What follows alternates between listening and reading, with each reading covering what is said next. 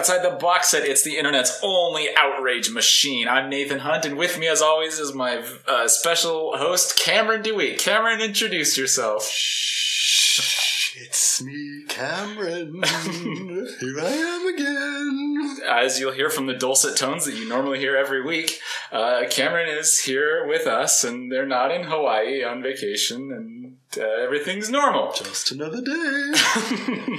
It's uncanny. Your Cameron impression, uncanny. uh, yeah, I uh, I had this idea, this thought that while Cameron was away, we didn't. We were gonna have a, a blank week, and I was like, this this won't do. The Not at fan all. base will revolt. No, they'll, they'll revolt. We'll get canceled. Mhm. Uh, and then people will cancel their pledges, and that's even worse. Um, so I was like, what about my old pal Dustin, the long lost original intended third host of the podcast? This is mine. This podcast is mine. yes, by by divine right, this is your podcast, Take care of it. and he comes to claim his own. Mm, And here I am. Second appearance on the show. Yeah. yeah. You came on for A year and a half uh, ago, about. yeah when we revisited My Chemical Romance Mhm. When they did a release of like a compilation of some EPs or something. Mm. Was something I like that. barely remember the actual content, but I Yeah. talking about the band. Yeah. Yeah. it wasn't very memorable. Mhm. Uh, so instead, today, I was like, you know, Dustin and I have been huge fans of this band for many years that I think would be interesting to talk about. They're called the Shaggs. So in my mind, this is this is a band that I heard from you Yep. about. Yeah. You'd introduced them to me. I think was this like one of I don't know. I thought that it was maybe one of the first even like conversations, or at least the first year. Really? I thought it could have been in the library back in our No, really? yeah. Oh man. Well, we met in a library, y'all. We met in a library. It was real meet cute. have you told? You probably haven't told. I probably haven't told the story of how I- we actually met the original one. yeah, I I barely knew Dustin. I had exchanged maybe one word with him, and then I was like, "This seems like a person that I should start pranking." Uh, and so I just started. Uh, I was working in the back with the interlibrary loan, and I just started um, ordering books in his name through the interlibrary loan system, like "Our Bodies, Ourselves." What to do when you're expecting, The Kama Sutra. I Kama. Sutra, how to handle your heavy period, Uh-huh. just all kinds of stuff. And they would just like show up on the whole shelf, and Dustin would get a, an email saying that you got this book to pick up. Well, it is an environment where that that wasn't necessarily an uncommon thing to happen between friends. Prank, yeah, Or, pranking you know. yeah, between Um, friends, I and also between people who don't know each other at all and haven't spoken. Well, I think you were the person I knew the least in the whole, you know, Yeah, in the whole library. And so I remember going around and you just surreptitiously asking every person, like, "Come on, you didn't do this, did you?" They're like, uh, "No, like I actually did not." And eventually, I like narrowed it down. I was like, "Nathan, this is." Is it What's that guy's name again? that- yeah, Nathan? who was that? Had to be him. So yeah. Uh, so the rest is history. the rest is our story. Um, for some reason, that made some certain sense to me uh, at the time. Uh, yeah, so early on, I, God, I don't know how I got in. Like, I, I had heard of this band. They're a little bit like somewhat legendary among like I don't know, like music connoisseurs or like Mm. I don't know critics or like uh you know people who who base part of their identity on knowing things about like pop music or rock music or whatever. Mhm. Like like my uncle, uh, who is like a huge Kiss and Rush fan and and knows tons of like trivia and stuff. Like he knows that he knows that the Shaggs exist, right? Um, so they're they're like somewhat well known in that way, but not really a household name. Yeah. Um, but uh, I think I really like got aware of them when uh, the band Deerhoof covered one of their songs on like a, a tribute album to them. And uh, Dustin and I, we, we've been fans of Deerhoof for a while now. We've seen them live a number of times, and there's a certain similarity in the like chaotic, uh, experimenting with noise, um, freeform sort of stripped down song structures, and uh, unschooled singing.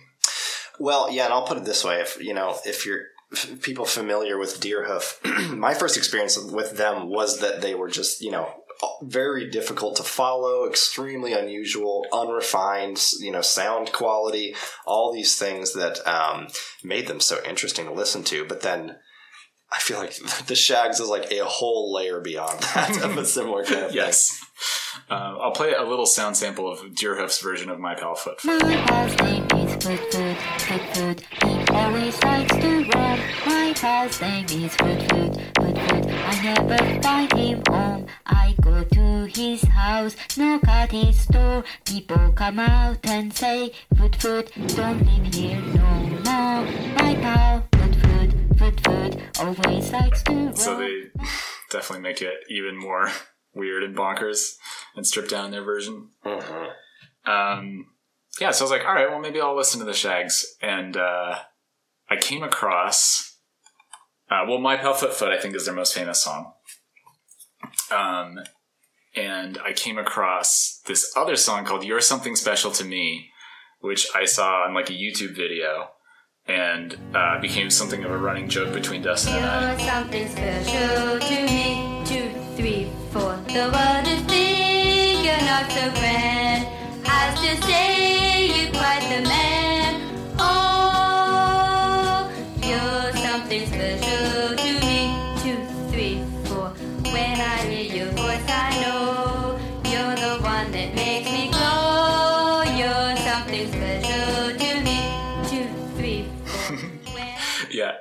every time they they go two, three, four, we always we're always trying to figure out if it's one of the times where they say hut two, three, four afterwards. It's like the third or fourth time. Yeah, it's, it's deeper just kinda the song than randomly. think, but it's really funny. yeah. Also, there's a, there's a choice moment a little bit later on where um, she says, "I think you're the greatest guy I've ever seen." hmm One of the most uh, rare contractions. yeah, the contraction of guy and I've, which I feel must be spelled G U Y apostrophe V E. I think so. You're the greatest guy I've ever seen. yeah, so that became something of a running joke. Um, yeah, but from from there, I haven't really thought about them much in years. Um, they're mostly like an oddity or a novelty act. Mhm. Um, yeah, so today we listened to their entire album, their only studio album, Philosophy of the World. They have a second CD called Shaggs' Own Thing, which is a compilation of other material and whatnot. Uh, but this is their only studio album from 1969, Well, it says on Spotify that it was 2016, I believe. So Oh I right, sorry. Oh, I'm, oh no, I got it so wrong. How could I get it so wrong? Oh my god, my pal Foot Foot has five hundred thousand plays. Philosophy of the World has almost a million. Oh my god! Wow, that's one of the most bonkers songs too. Uh, yeah. So, what's your experience with this artist? What did you think?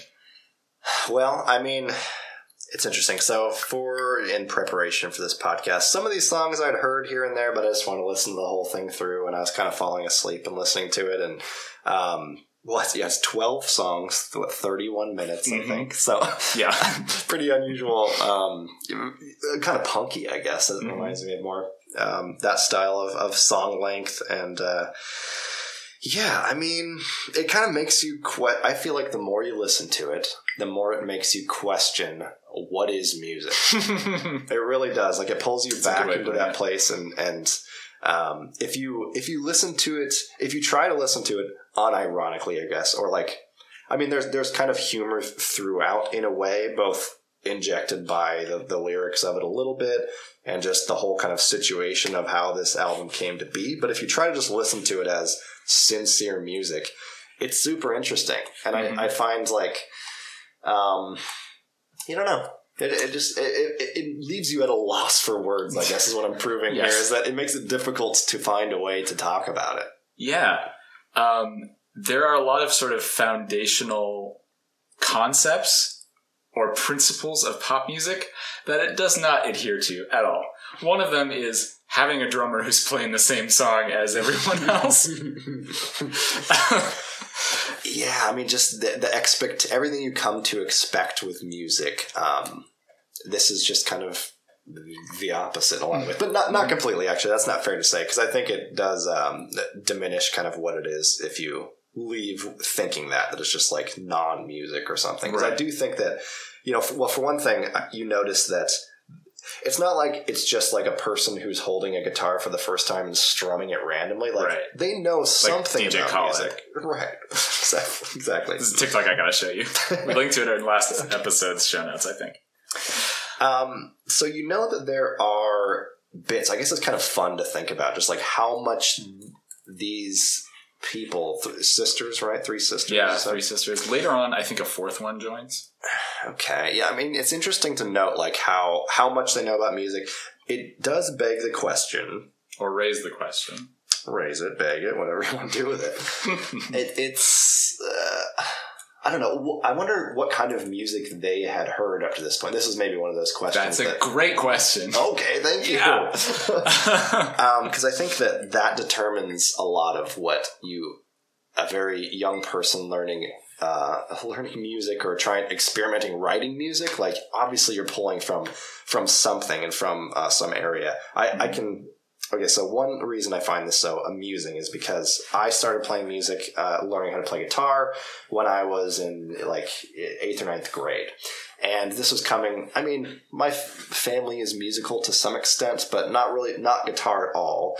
And I just kind of picked up a guitar and started playing it. Didn't know how to play it, didn't want to do any lessons or anything like that, so I didn't. I just like had the guitar and just played it like note by note, completely by ear. And for at least a year, I didn't um, like know a single chord, like a G chord or something, like nothing at all. I Wow. would make up all my own chords, and they were very unusual.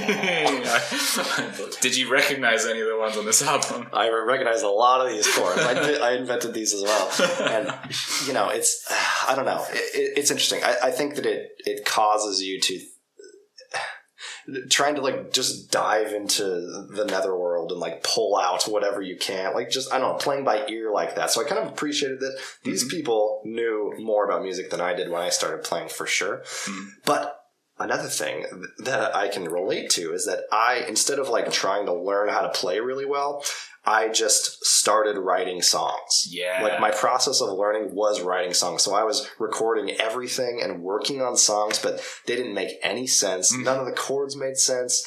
There was like no repetition. It would just be one chord, Through another, composed. just like yeah, yeah, just like thirty different weird chords in a row, and just like what in the world? And eventually you come back and be like, okay, I understand why there's like repetition in music, and Right. it does make sense.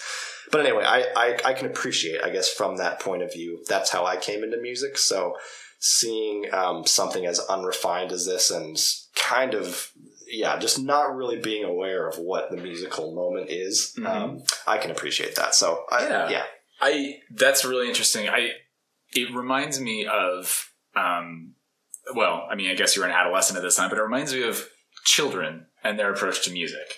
It, you'll just get a child just like walking down the street being like, oh, and then I stepped on a frog, and then it turned into a princess, and then I went to a castle, and then we had tea, and they're just kind of like improvised kind of sounding. There's the melody. the melody. There's no uh there's no um sense of harmony or like harmonic movement. Everything's unison. Everything is unison.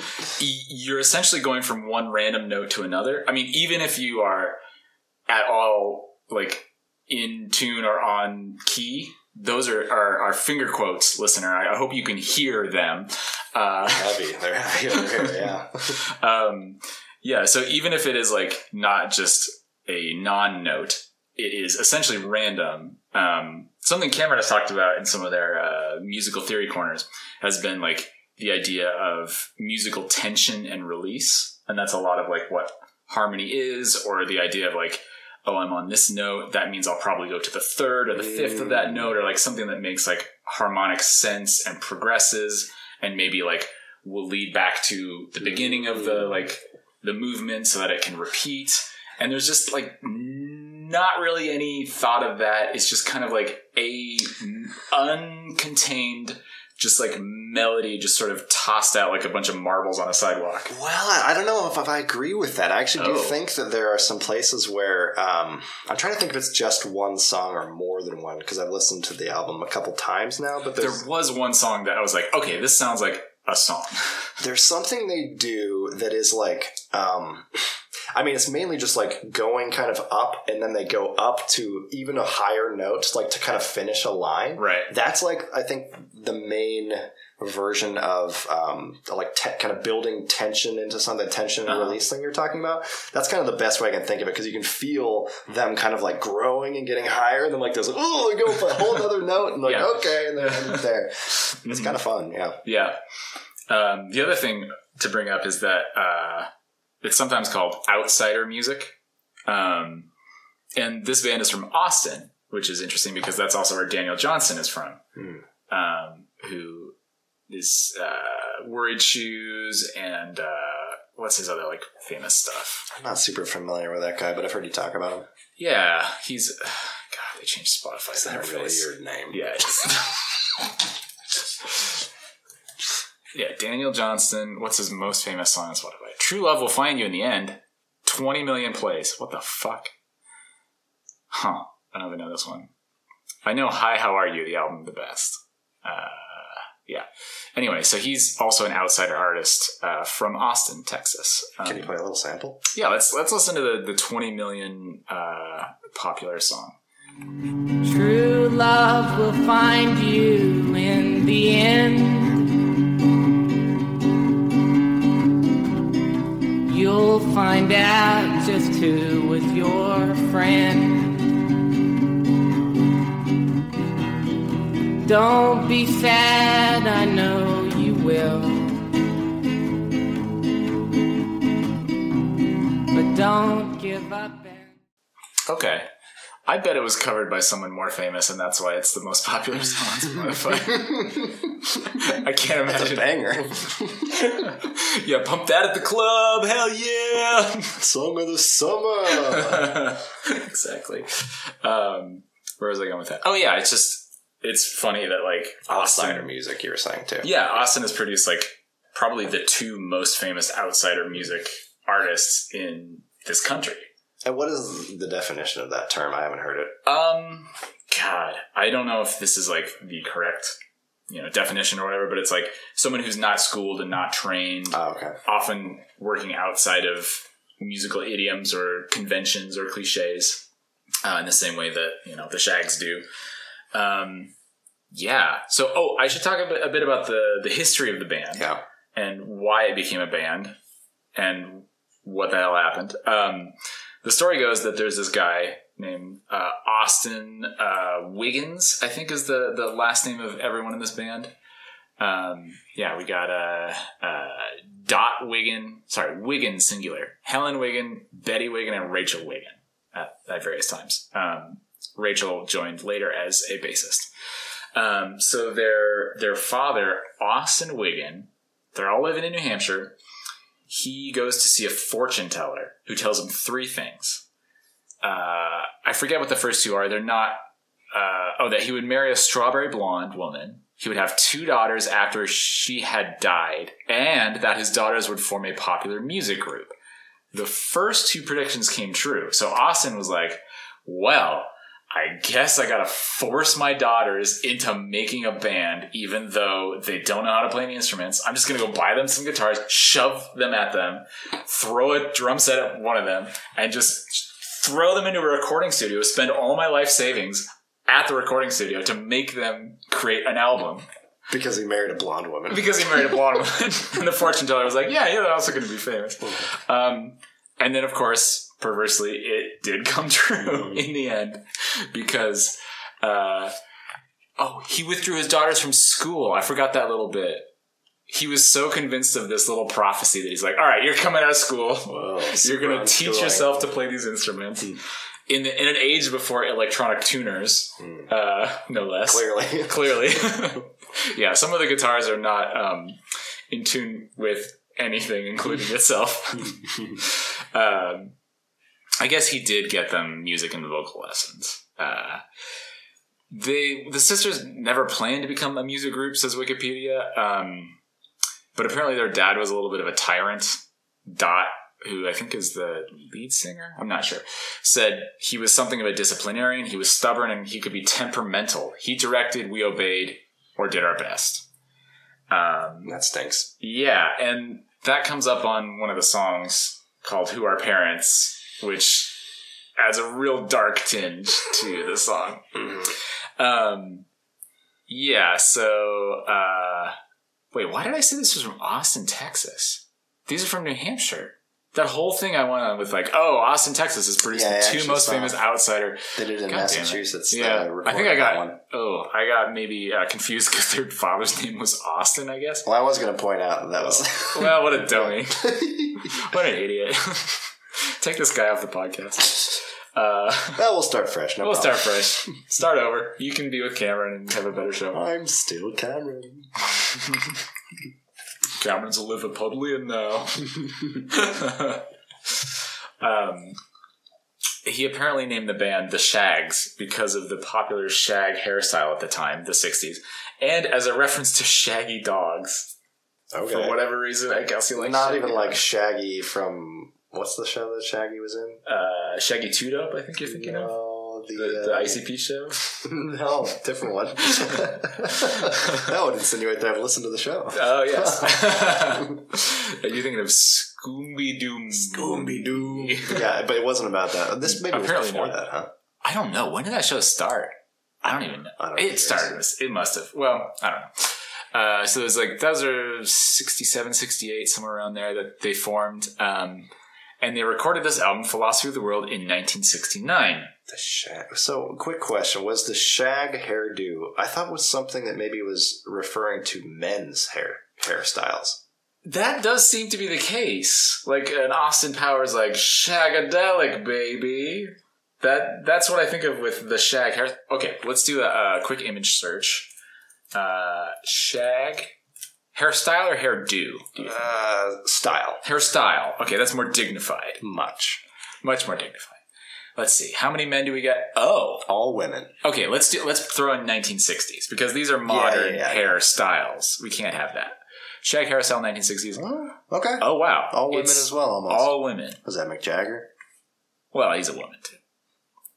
Yeah. There's Paul McCartney. These are not shag. What is this? That's, That's- not a shag. That is not okay. I guess I don't know what that word means. Uh, I'm gonna go on Google. I'm gonna resort to Google, which is not something I typically do. I usually, I'm a DuckDuckGo person. Um, why?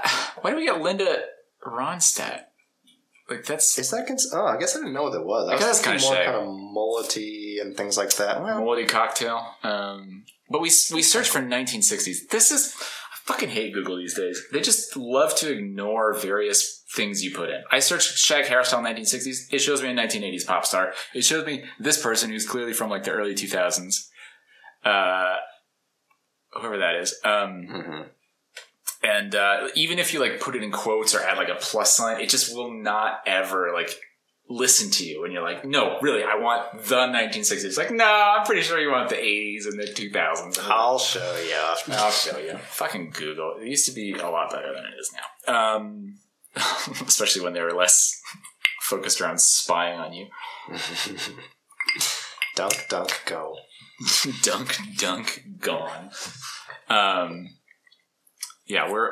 I forgot what we are talking about. Oh, the shag hairstyle, Yeah. the history of the band. Um, the band itself was mystified um, when people started listening to this record, which was no small feat. I think. Did they put the record out like pretty quickly? Well, here's the odd thing: they paid for a thousand pressings of this vinyl record in 1969. The distributor uh, disappeared with 900 of them.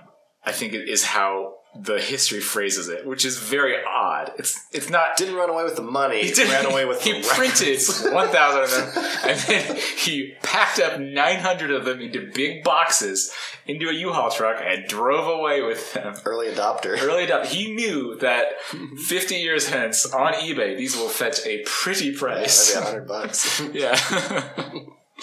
yeah, it's it's a really weird. Uh, yeah, yeah. Here we go on Wikipedia. The wording is the man who had promised to press 1,000 copies of Philosophy of the World reportedly absconded with 900 of them, as well as the money paid to him. So not only did he take the money, he took 900 copies of the record. How interesting. That's very odd. If you were to be a scammer who's scamming some poor dumb ass who is a tyrant to his daughters and forcing them to be in a band. Is it getting hot in here? oh right, I forgot that that's your your moonlight as a, a scammer who scams unsuspecting family tyrants. um, yeah, would you just take the mo- like the money that would have paid for those nine hundred copies, or would you take the nine hundred copies? so odd. I mean, it does, I guess, kind of a vote of confidence of that person's own ability to c- believe in that record if he thought that was more valuable than just running off with the yeah, money. I guess I so. don't know. Yeah, I mean that's a real vote of confidence. Hot use that I mean, again. you can- maybe it was one of those like Back to the Future situations where Doc Brown like gave it not a sports almanac, but like a, a music eBay price almanac to a time traveling person. Or it's a vote of confidence. yeah. Oh, I know what I'll do. I'll scroll away 900 copies of this record until eBay gets invented. uh, because uh, let's see, I think on Wikipedia it also. Uh, I'm searching for like cost and price because they do point out that original copies of original pressings of this album are quite valuable um, because they only made like a few hundred of them. Yeah. Original pressings of Philosophy of the World are now quite valuable and highly sought after by rare record collectors. So, yeah, he took them to eBay 50 years later. uh, that's my headcanon. Um, they would have disappeared into obscurity the way that a lot of music and movies and TV has disappeared as formats change. Uh, you know, there's been a lot of stuff that was released on Betamax that was never released in anything else. Uh, there's been a lot of stuff that was released on vinyl, even to this day, that was never released on anything else. Um, and I'm sure like most of it is total trash. I'm sure. I mean, maybe we have like our generation or you know the previous generation's Mozart that just like languished in obscurity or whatever. But they were refu- the the Shaggs were rescued from obscurity by Doctor Demento. Um, no, sorry, Frank Zappa by way of Doctor Demento. Uh, Frank Zappa had uh, discovered this album and said it was some of his favorite songs and played them on the Doctor Demento show. Um, and there's there's an apocryphal quote attributed to Frank Zappa where he called the Shaggs better than the Beatles, which is it's true that someone said that, but it wasn't Frank Zappa. It was uh, Lester Bangs, who's also quite famous. I don't know why someone had to feel like make it Frank Zappa to like punch it up because it's like Lester Bangs is also very famous. Hmm. I'm not super familiar, but Oh, well, you've seen Almost Famous. I've almost seen it. You've almost seen it. Yeah. Yeah. Lester Bangs is a character. He's he's uh, like probably the most well known rock journalist slash Mm. critic. eh? I don't know. He he did uh, controversial things like saying they're better than the Beatles. Um, So they're they- they're getting some press. Yes. And um, I think for years, uh, Dr. Demento would play the song It's Halloween on Halloween Day. Okay, Which is good. That's a good I was song. thinking about this Yeah. because recently it was Halloween, and I was like, "What are good Halloween songs that are fun to listen it's to?" Halloween. I mean, it was great. Yeah. we'll we'll get that. Yeah, we'll get to that. Um, yeah. Oh, but the band themselves, the Shaggs themselves, hated the record, were completely mystified why anyone liked it because they knew that it had been a slapdash affair and that there are a ton of like mistakes in it. And I don't think they had intended to re- to record it in the way in which it comes to us.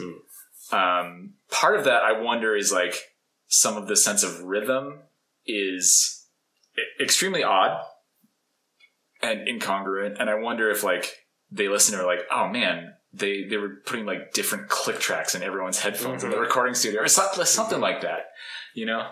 Because the drummer is like very consistently playing very differently than the other two. yeah. So you're saying that the the band members themselves like kind of disowned the record or disliked it or something? I mean, Wikipedia says this is uh, a huge part of our podcast. Probably about seventy-eight percent is just uh, me or Cameron reading things from Wikipedia into a microphone. So here we go. Uh, the band members themselves were appalled at how horrible the record sounded. Years later, when it became popular, they were be- bewildered as to why. Um, and if I open the article for the uh, album itself, I think uh, they have something about rhythm. Yeah, the Wiggin systems Wiggin sisters themselves have expressed dismay with the finished product, noting that several of the quirks in the musicianship were in fact rhythm mistakes that were left in. And this was a factor in the band's breakup and their reluctance to reunite in the wake of their newfound success. Oh, Yeah, they didn't actually play like a re uh, uh, they like got together at like they did a reunion show at in like 2001 or yeah 1999 they played at the nrbq 30th anniversary celebration at the bowery ballroom Are these people who continued being musicians prior to 1999? Between, what, 69 and 30 year period? no they broke up in 1975 Oh. Okay. yeah Did they tour? they played local shows in like new hampshire Okay. um, but it was like a lot of nursing homes and stuff. Imagine being an old crusty sumbitch in New Hampshire in the 1960s. You probably This have lived like- through the 19th century, a significant part of the 19th century, and these people show up and play you "My Pal Foot Foot." I mean, well, I mean, so I think there's like some context to think about a little bit because like the difference between like hearing this song on like the radio versus being at a place where you're seeing three very young women, right, or even Mm. girls, I think, yeah, performing because I feel like there's this expectation of like, oh, these are like these are kids playing a song, right? So like whatever. But if you hear on the radio or like hearing the album in isolation, you're like, wait, this is like music, like quote unquote. This is like a recorded album. hmm So I almost feel like it probably would um would hit better in the. that's a great point. Actually, they would cut them a little slack because they're like, "Ah, these are these are kids." Do we have like the ages of? I was actually trying to fe- like scroll through and feel like I could find that. Um, man, I it doesn't say. I I think they were teenagers. Like they Clearly were pretty very- young. no, this but photo's almost too big. Yeah, well, I mean, they I think they're teenagers. Yeah. Um. Hmm. Yeah. All right. Well, you want to get in these songs? yeah. All right. Uh, let's start with philosophy of the world.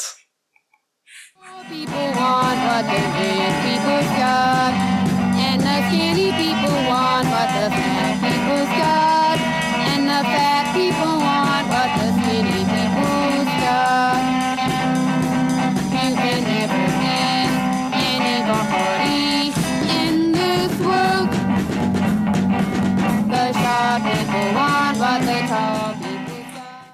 Yeah.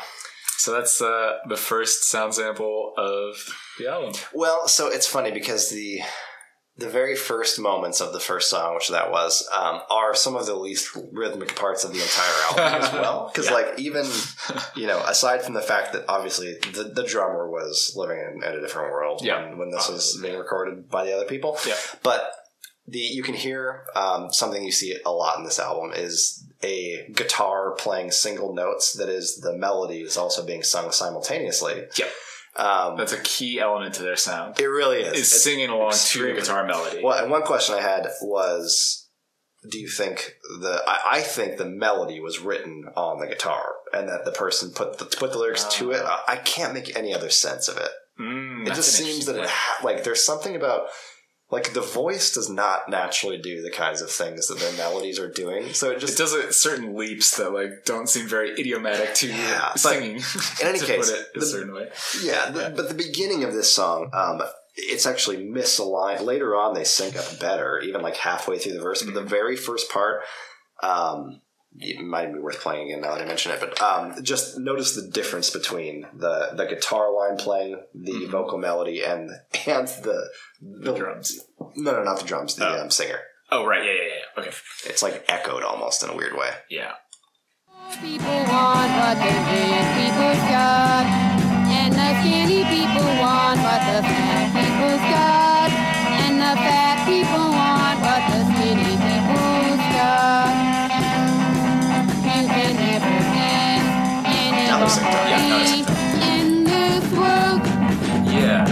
that's an, that's The that's actually something I've noticed on a few what songs. where they will uh they they sometimes do the same thing where like the, the guitar plays the same melody uh, and sometimes they're synced up but sometimes they're like a beat behind and it's it's a really interesting sound and it can be really fun like the way Deerhoof deploys it sometime sometimes um yeah i wonder if that's one of the rhythmic mistakes they're referring to on wikipedia Well, yeah.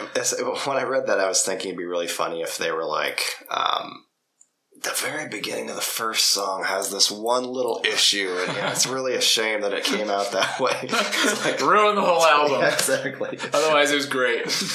But like I don't know, hearing a clip like that, you're immediately thrown into this thrown into chaos in a way where like everything you expect out of music you you just mm-hmm. don't have really anything and i don't know like where does your mind go when you hear that it's kind of hard to you're kind of bouncing around Yeah, because also another key element to their sound is not much consideration for meter.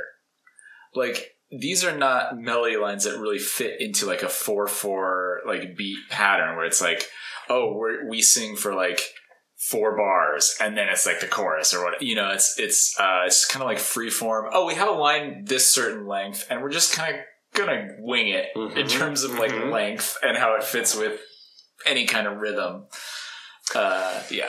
Well and i guess that is a question of back to the question of like was the melody written on the guitar first or is it maybe even predetermined by the lyrics possibly? Yeah, but that's also something that kids do. Like going back to what i was saying earlier it's like they just like they think of like a line or whatever like oh and then i just you know sing it regardless of how like there's no uh there's no like real verse forms where it's like lines Uh-huh. of the same length that go in like a predictable pattern it's kind of like each line is its own musical universe Yes, yes. Well, and occasionally they they'll take lyrical breaks where and the drums just go nuts. yes we got some great drum solos on this There record are some great ones. yeah um let's let's uh yeah my pal foot foot has some notable uh drum solos uh so let's let's keep it rolling do you want to talk about little that little sports car or skip it Um, the only thing I wanted to mention. uh, Okay, so there's something at the very end. I, I wrote Oh. the bravado of the finish. The I think bravado. It's, I think it's lyrical, uh, right towards maybe the last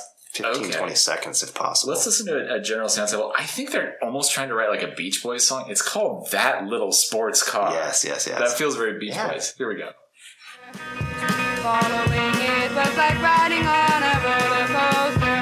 i love the call and response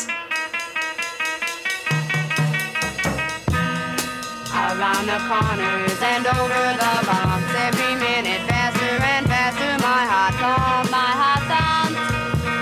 Well, finally he stopped to get some gas. If I was um, another key element of I think children's music is oftentimes it will just like slip into the melody of a different song or a um, sort of a stock like cliche melody or like a a um, like a like a playground taunt melody or like a jump rope melody or something. Uh, and they, they do it sometimes. I don't know if I heard it in that sound sample, but they they do do it sometimes. Um, I think my pal Foot Foot has a couple moments where they do that. Mhm. Um, Mhm. yeah, the um the climax of the lyrics of this movie um or sorry this feels like a movie this it? song's a whole movie. I mean, it starts yeah. with there was a sports car on the road. I feel like I can see it. well i do think it's worth spending a moment on because just the story of this song there was a sports car on the road Yes, i on the knew the fellow that drove it The little sports car was slippery as an oyster which is not a phrase i would have expected necessarily but okay A car is like an oyster. following it is like riding on a roller coaster. So they followed around. He steps on the gas. I try to catch up, but he moved too fast. Um, then he was gone. I didn't know where I went wrong. The time went fast. It was late, and then and then at the end it says, "I learned." So here's the lesson. I learned my lesson: never to roam.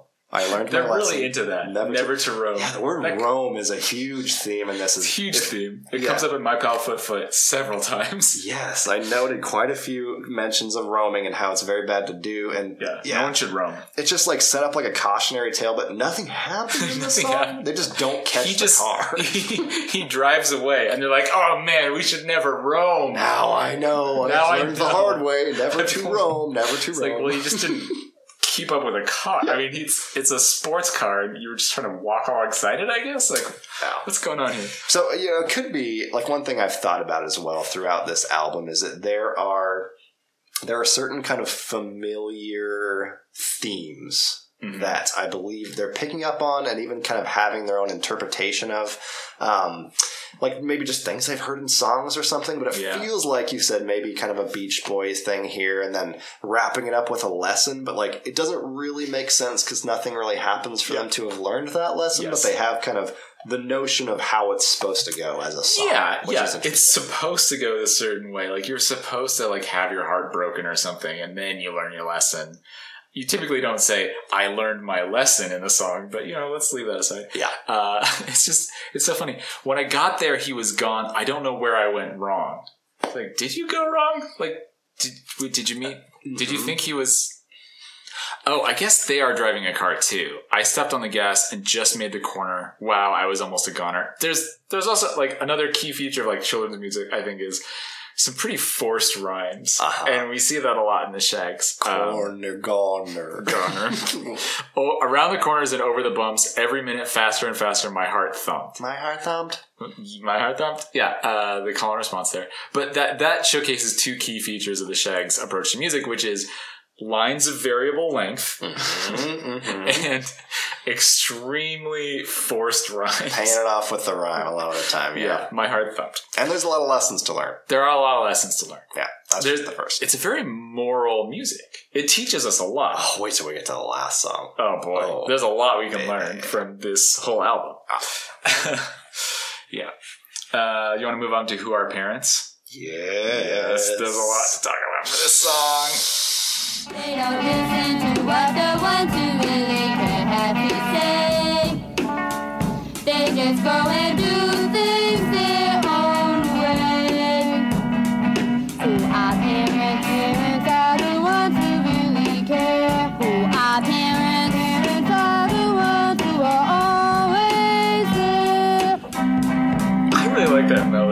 I don't. I mean, like out it's of context. very memorable. yeah, parents are the ones who are always there. Well, if it, if there's ever a question as to did the parents um, help write any of the lyrics of any of the songs, I'll probably point to th- this one first. It's called Who Are Parents? The first verse is Some kids do as they please. They don't know what life really means. They don't listen to what the ones who really care have to say, which is, I will point out, maybe twice as long as the other two lines we've gotten up to this point. Uh, they just go and do things their own way. And what we learn in this song is parents are your true friends. Parent who uh, so they ask the question, who are parents? It's a call and response. One person asks the question, who are parents? The other person responds. And parents. way, just a very common question. A very common question. Who are parents? Who are parents? Who are parents? Parents are the ones who really care. They ask again, who are parents? The other person responds, parents are the ones who are always there. Always there. Yeah. So, insane idea to write a song based around the question, who are parents? Uh, I wonder, before the Shaggs, how many times that sentence, that question has been spoken in the history of the English language among all the people who have spoken it. Mm-hmm. Uh, maybe leaving aside people learning the language in the classroom, being like, teacher, who are parents? Mhm. We, we'll set that aside.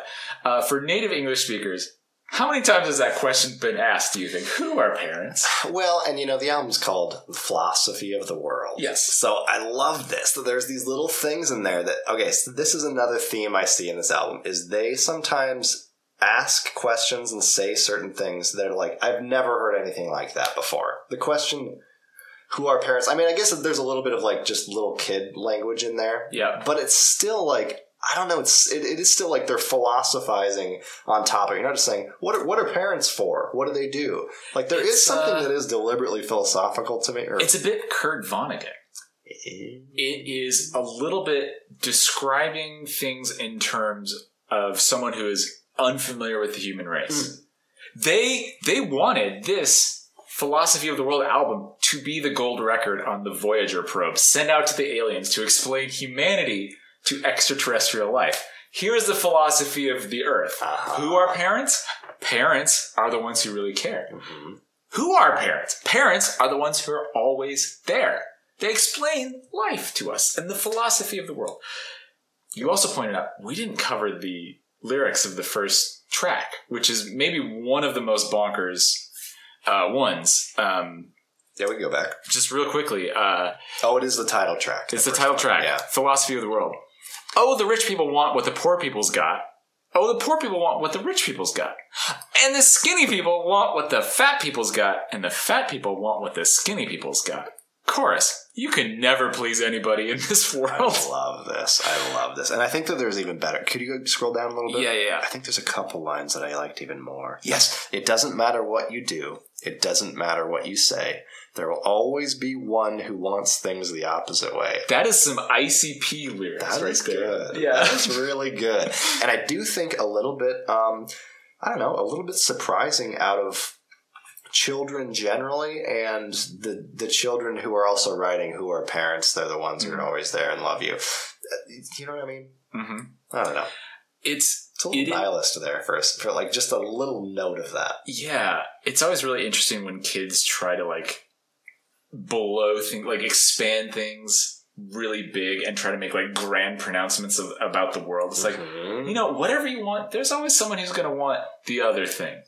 If I want long hair, there's going to be someone who wants short hair. And the boys with cars want motorcycles, and the boys with motorcycles want cars.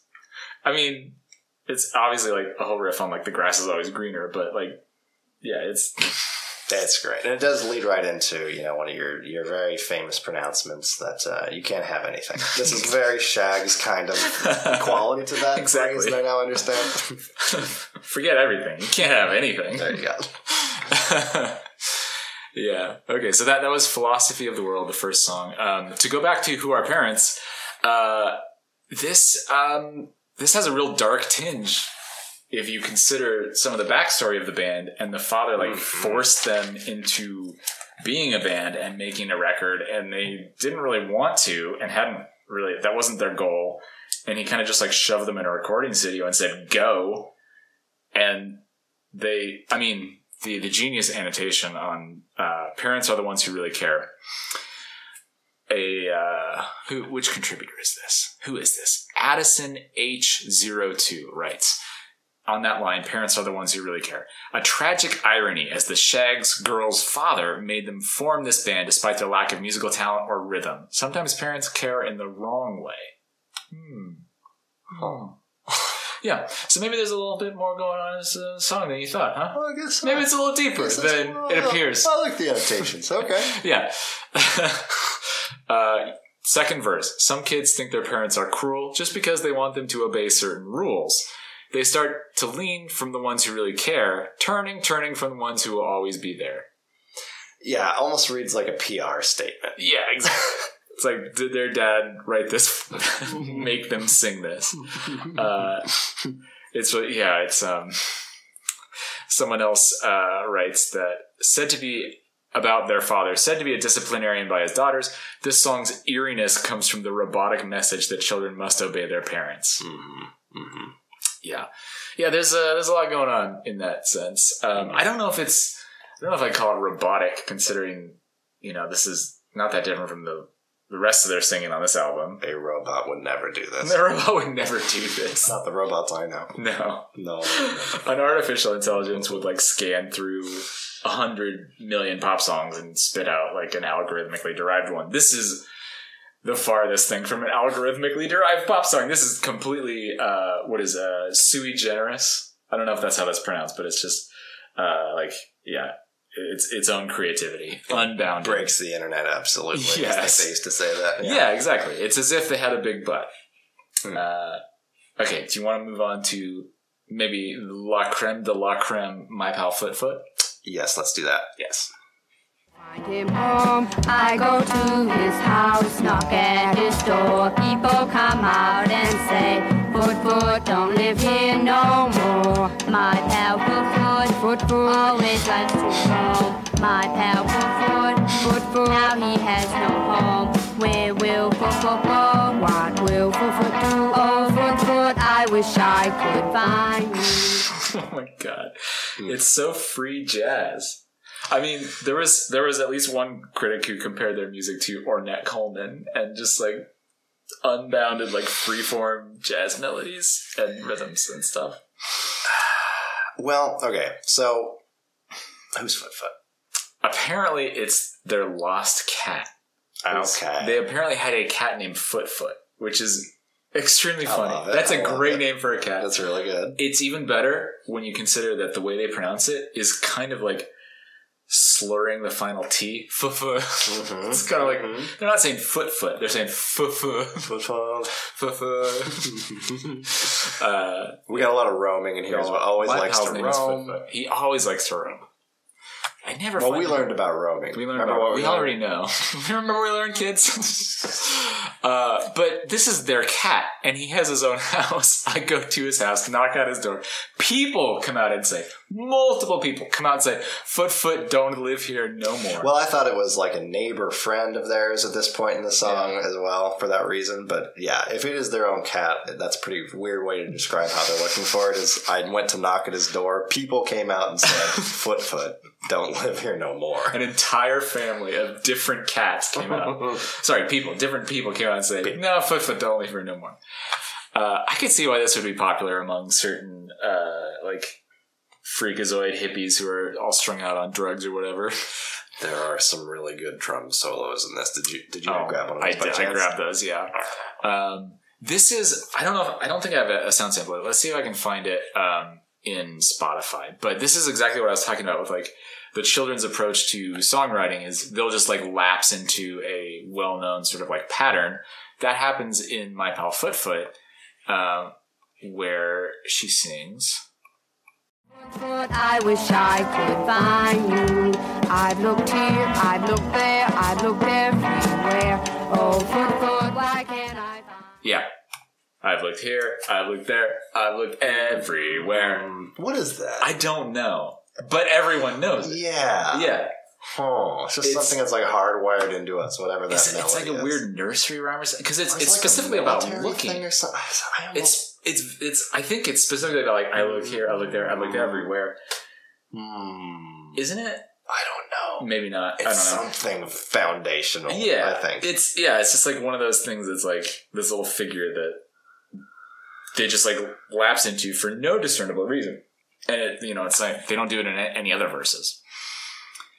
Um, if Foot Foot didn't like to roam so well, he would still have a place to dwell. ah, so another cautionary tale my about roaming. I think You here. can't roam.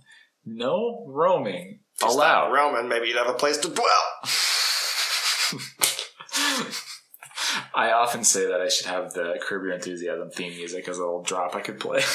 Have gone Good drop, yeah. I'll set that up at some point. Um, Foot Foot, please answer me. I know where you are. You're behind that tree. They find Foot Foot. They do. Uh, Foot Foot, please come to me. Foot Foot, now that you're here, won't you come home? Foot Foot, promise me this that you will never again roam. No roaming allowed. Uh, You always have to be indoors in your own house, never leave. they, they're prophets. They predicted the pandemic. I think, yeah. Or should I say plandemic? I think the Shaggs were intimately involved in the planning of this whole lockdown This situation. News, yeah. They invested heavily in horse paste and mask uh, concerns. and pinned it on Foot Foot. Foot Foot's the ultimate. Foot Foot was at a wet market getting sold. Started spreading the virus. Because he was roaming. That's he what was happens roaming. when you roam. He roamed all the way to China. Do not roam. Don't roam. Oh god. Uh, yeah, we gotta listen to some drum solos for this track. We have two of them. They're very good. Uh, so here's the first one.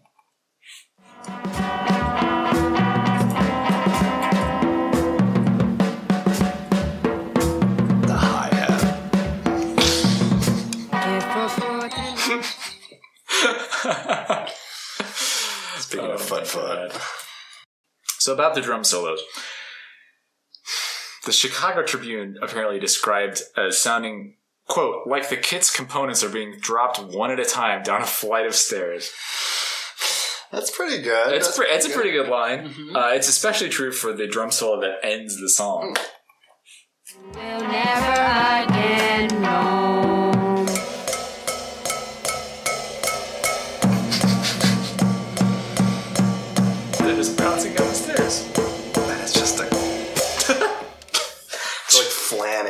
trying to hit it simultaneously with just flamming everyone. So cool. that rules. uh, don't roam anyone. All right. Uh, my companion. Yeah. Oh, let's um. Actually, they re-recorded My Pal Foot Foot for their, uh, which was released on their compilation album, Shaggs' Own Thing. Yeah. And this is, I think, the definitive version of how they intended it, with a little bit more polish and playing in the same ostensible rhythm. Um, so let's listen to uh, their later re-recording of it.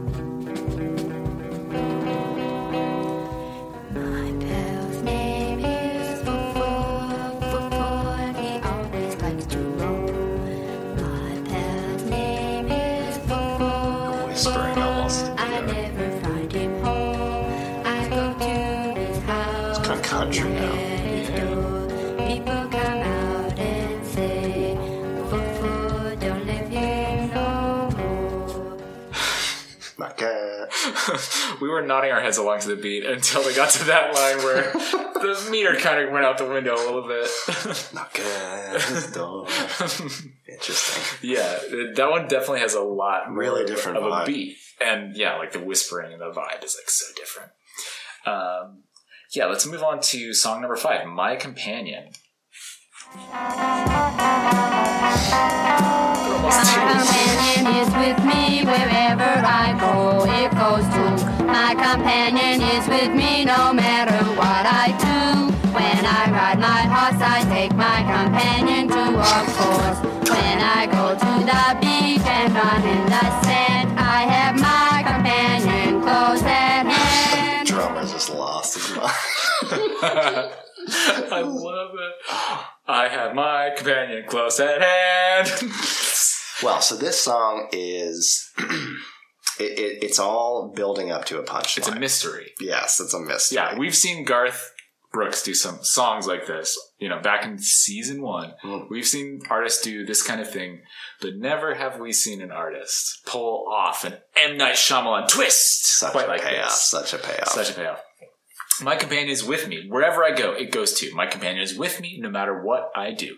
When I ride my horse, I take uh, my companion too, of course. When I go to the beach and run in the sand, I have my companion close at hand. uh, my companion is with me when I drive my car, even when I go real far. No matter where I am or what I do, my companion is always there too. When I walk my pets, no wonder then I take my companion. It never has passed. I think pass is meant to rhyme with yeah. pet. Ugh, Um, pets. yeah, but Dustin asked me to get a sound sample of the big twist that ends this song. My companion is with me wherever I go. Even when I go to a show, my companion is of course my radio. My radio. My companion is, of course. Of course it's my radio. Doesn't take their radio with them when they go ride their horse? Well, and it's so just like phones, right? Yeah. uh, You ever noticed people don't talk to each other anymore? They're always just looking into these phones, the light up idiot boxes. I mean, Black Mirror is a documentary. You ever notice that? These phones are a pandemic. These phones are abandoned. People are riding their horses on their phones, texting each other, TikToking each other, snapping each other's chats. When will it end? 2020, the year of phones. 2020. The year of phones. yeah. I mean, I think it is probably somewhat like, uh, re- uh, not receptive, perceptive to point out like the, the, uh, I'm sure there was a moral panic probably in the 60s about like, oh, these young kids taking their, Carrying their their radios, on their radios bikes around and on their yeah. bikes, on their horses. Well, they talk about yeah, riding horse, like driving here too. Yeah, Yeah. Is it the same radio? Do they take their like handheld like transistor radio into battery the powered. car yeah, them? I don't know. Don't they have radio? Don't in- have a radio in the car? Don't they have a Doesn't, radio on their horse? doesn't their horse have a built-in radio? Oh. Did they not opt for the good Oh, trim a package? Radio? They oh they got the low end horse. Oh my god. Oh, my God. Oh no, they're poor. Uh, we can't listen to this anymore. When I walk my pets, no wonder then I take my companion. It never has. It never has passed. What does that even mean? I I don't even understand that like syntactically. Yeah, that's this is such a. I mean, this is it's a, again like I keep coming back to this, but this is like a song a child would write. You know, Mhm, mhm. where it's like I'm going to reveal to you a mystery at the end, and it's a radio, and it's the, like the most random thing that doesn't really fit the mystery they've been setting It's, up this whole time. good. It's fun. Well, yeah, and I mean, it's another like bit of evidence to show that like there is a lot of thought, and they do have concepts of like Mhm. structures that are coming Yeah. out. So Yeah. like clearly that's like a storytelling structure, and they, Mhm. but the way they pay it off is just so funny. Yeah, I mean, yeah, like in Of course. that little sports car, it was like um, there was a moral at the end of the story. So there's like that, But there's no structure. story. There's no story. That's the problem. Yeah. They're missing one thing. They're missing story. one thing, just a tiny, tiny little detail. Yeah. And this one, it's like, oh, here's the story where that comes into a twist that like forces you to recontextualize the whole thing. Mhm. But you know, of course, the the slight detail there there is that it doesn't really fit anything. And and they say, of course, of course. I love it. Yeah. Um, how about "I'm so happy when you're near"? Or maybe the song that's named "I'm so happy when you're near." Oh, you were just saying. I was just that. saying that. How nice.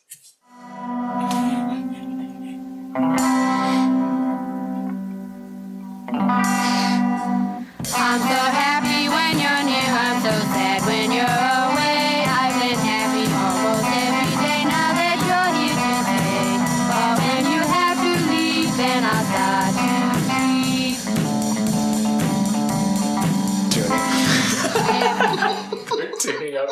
in the middle of the song. brutal, brutal takedown. Oh my god! Uh, I love when they give a little space, like in the very beginning of that sentence, Yes. where they're just like, They leave space. just kind of random amounts of space. I'm so happy. uh, I can see the proto punk also in that, that, like where they just like all of a sudden go from like the letting the chord just ring out and then bam, bam, bam, bam, bam. Everyone's like Mhm. playing hundred percent at once. Uh, Well, that's the build of tension, I think, that you're talking yeah, about. that's that's release, tension, right? tension and release. I'm so happy when you're near. I'm so sad when you're away. I've been happy almost every day now that you're here to stay. Maybe this is about Foot Foot now that he's done roaming. Yeah. Yeah. But when you have to leave, then I'll start to grieve. Oh man, it's took a sad turn. Every week you have to go. Every time it's a different road. I never know what to do. I'm so lonesome without you. This is boilerplate kind of stuff to boilerplate, me. yeah. Of like, this is like, I- I'm writing a song, and the song is about like somebody Missing someone. leaves or something, Yeah. and so you can feel again those structures kind of Yeah. manifesting. It's almost like they're trying to write a Hallmark card song. They're like, I'm going to write a sappy ballad. This I like. But then it takes a real turn. Uh, when you're far away, you're always in my dreams. And when you're home to stay, we make a perfect team. It's so hard to have to wait for you to ride into the gate. Maybe you should ride through the gate, but you know, I'm not here to judge. But when you get there, we have many news and feelings to share. Mhm. You ever, Many you ever meet up with an old friend and they have many news to share? It's really funny to treat the news syntactically as if it were plural. No, it is, and I can see why you think it's plural because there's an S at the end. There's an So, S at the yeah, end, yeah, and oftentimes that denotes a plural. but not always. So, yeah, not always. there's the So, uh, give me some of the news that you have gathered. Do you have many news? Do you have many news that you want to share with me? Well, we don't want to How slam many them for that too much, Yeah. but Is is your news a countable noun or not? oh, this is the next stanza is what I like. Oh, here we go. Hit that one. You read it. All right. I know it has to be. I know it can't be changed. But sometimes I think we are completely insane. Oh, you did ask me to get a sound sample of that. Do we do it? Yeah. Here we go. I got some of the guitar solo. I know it has to be, I know it can't be changed. But sometimes I think we are completely insane. Well, you might not be the only one who thinks that there, Dottie. Um, Yeah, I didn't expect that in this song. Yeah. I've noticed, uh, speaking of like ups and downs and tensions and release, it really seems like most of their, well, when they have any kind of like pattern to their verses or structures or whatever, oftentimes it's like, here's my first line, it goes up. Here's my second line, it goes down. Here's my third line, it goes up. Here's my fourth line, it goes up more. bar. Mhm, mhm, yeah, it's there's a lot of that. It's it's a little repetitive. mhm. A lot of these songs sound pretty similar to each other. What I'm trying to figure out is what what the root of that melody is. It's just so unusual, but uh, Yeah. like you're saying, you can kind of see echoes of it in different songs, and just what is this? Yeah, I don't know. Yeah. I wish we could see each other more. It wouldn't be so bad if we could only find the open door. We wouldn't be so sad. I mean, again, that's these are straight out of an ICP song. Like this is not that different from Mm. like literal songs that Shaggy 2 Dope and uh, Violent J have released. Well, I just thought of a guess about the melody thing. Ah, yes. Hymns, do you think? Hmm. Whose? Hymns? Which which he? Which he are you referring Hers. to? Oh, Sorry, hers. sorry, Sorry, hers is. Yeah. Hymnses. Um. Do they do that? Do they go up, down, up, up, up? Uh, th- there's not a hymn that sounds like this, but well, but yeah. there's There's something not about- anything that sounds like this. there's something about the odd kind of structured formality of the moving up and the down that like I don't kind of reminds me of hymns. I guess I could see that. know. It's like a hymn crossed with a child's song because the Yeah. hymns are so rigidly like formal and like follow the same Well, pattern. this has some of that like formal rigidity that's like layered on top of this. But it's also so freeform because they will just like extend a line if they want to get to the next like forced rhyme. Yeah, Like like in that song, uh, "My Companion," where they're like uh, the bit about the horse, where it's uh, no, yeah. When I ride my horse, I take my companion to, of course. They just add like a couple extra beats to get to the of course, which doesn't need to be in the song and is not only like nonsense itself, but makes the rest of the song more nonsensical. Yeah, to like have these really um, wordy lines that they like craft into the song and carve out these areas for them to like have these Yeah. super long weird lines and then hit it with this bizarre forced rhyme yeah, at the end. Exactly. Yeah, that's super fun. Um, so until we find, oh, here here's a very short line, which is is fun to contrast with some of the like ways they've extended lines. So until we find the right door, you'll have to leave again, and once more, both our lives will be very dim. Holy shit! There's some internal rhymes in those lines.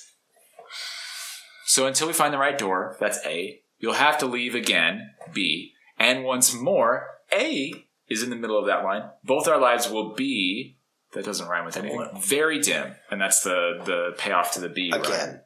Again. Is that again? What's dim? That rhymes with dim, rhymes Yeah. with again.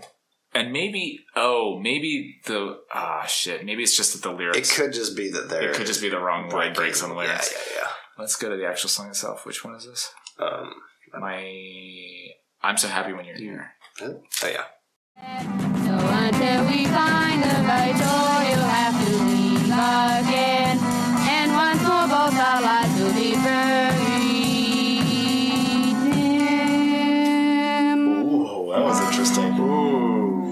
Yeah, that is a, Feeling like pulling into that pulling into the pulling into station of that yeah. note. Just driving their voice truck up to the garage of that note. Oh, yeah. Just taking their time up the steeply sloping driveway. Ooh, that's kind of how Russell Crowe sings. Actually, we we covered one of his albums No. as a palate cleanser. Oh, Yeah. interesting. Okay. He kind of like uh, just just sort of like ramps himself up into each note. Like he he doesn't he's not like necessarily out of tune all the time. He oftentimes eventually does get to a note, but he kind of like goes. "Uh," just all Uh, runways. yeah, it's just it's all. He, he always has to like you know sort of convince himself to get up, Mm. get up and like sort of mhm. climb the wall up to the note. Yeah, he's wearing his little stocking cap with the little pom pom, and he's got his long night Hand shirt over on, and he's like, "Boy, what day is today? Why, it's Christmas Day, sir." Has his knuckle on his eye. Yeah. oh boy. Um, I guess we should talk about things I wonder. Song seven.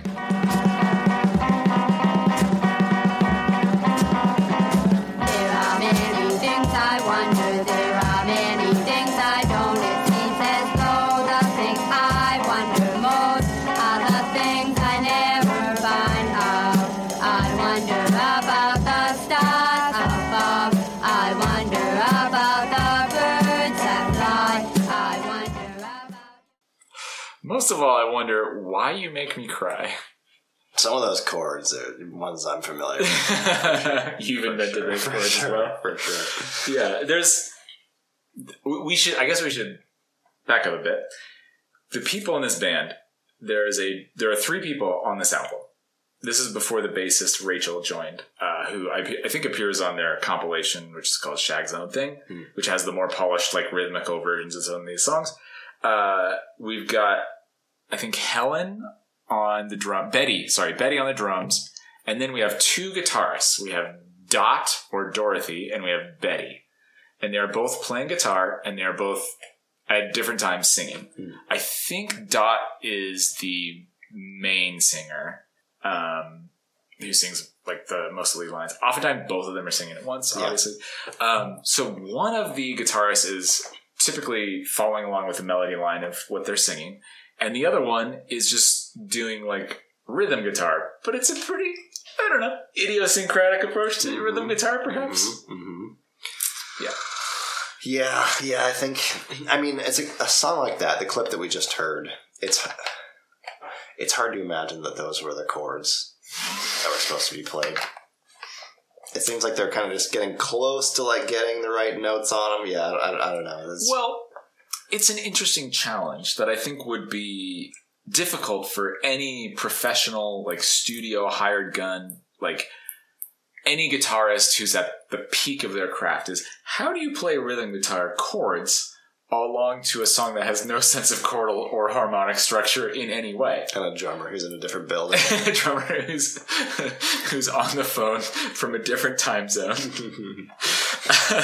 like how do you play how do you play uh, chords when the melody just kind of randomly ranges all over the place? Well, you know, I think yeah, a song like that is one where you start to just admire the um, fortitude or something, you know, whatever of like the singer to just proceed through, just you know, inexorably forward, and it's I don't know, it's so it has such an interesting feel. To just charge ahead like no matter what else is happening around her.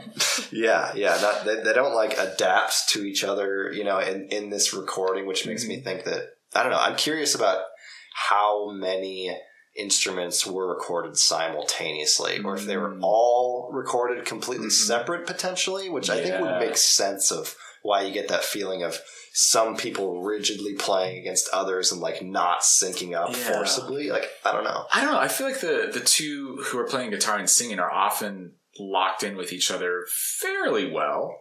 well I mean, and maybe they were doing that simultaneously Yeah, so maybe Yeah. they recorded the guitars and the singers simultaneously, and the drums just like totally separately, and didn't sync them Before up afterwards. after, yeah. Mm. like that would make a lot of sense to how this album ends up sounding. Um, yeah, One thing I wanted to point out about this one that I really liked was the very um, f- first two lines of it. So it's called Yes. what's it called? The things, Things I, I wonder. wonder. There are many things I wonder. There are many things I don't. That's such a You good. don't very often hear about the things people don't, Don't wonder. That's such a good follow up line. I was going to draw attention to that as well. There are many things I. There are many things I don't.